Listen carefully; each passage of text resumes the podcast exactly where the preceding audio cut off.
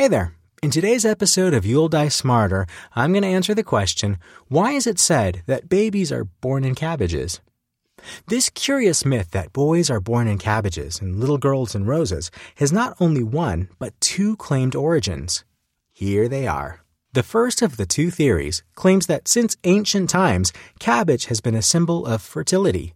This can probably be explained by its form and composition, its countless superimposed leaves.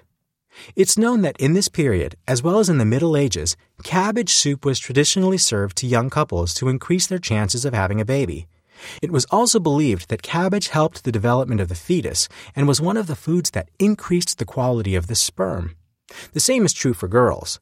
The rose in which they are supposed to be born is made up of multiple layers of petals, likened to the structure of the cabbage leaves. Similarly, the rose has been associated with femininity since ancient times. Now on to the second theory. According to this one, the explanation lies in Greek mythology. It's said that when King Agamemnon went to war, his wife Clytemnestra gave birth to quadruplets, three girls and a boy.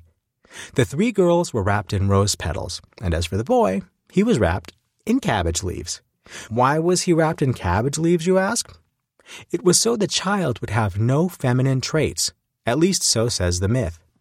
Whatever its origins, this reference to cabbages and roses can be very useful, as it tactfully avoids any complex explanation to the more adult questions small children may ask.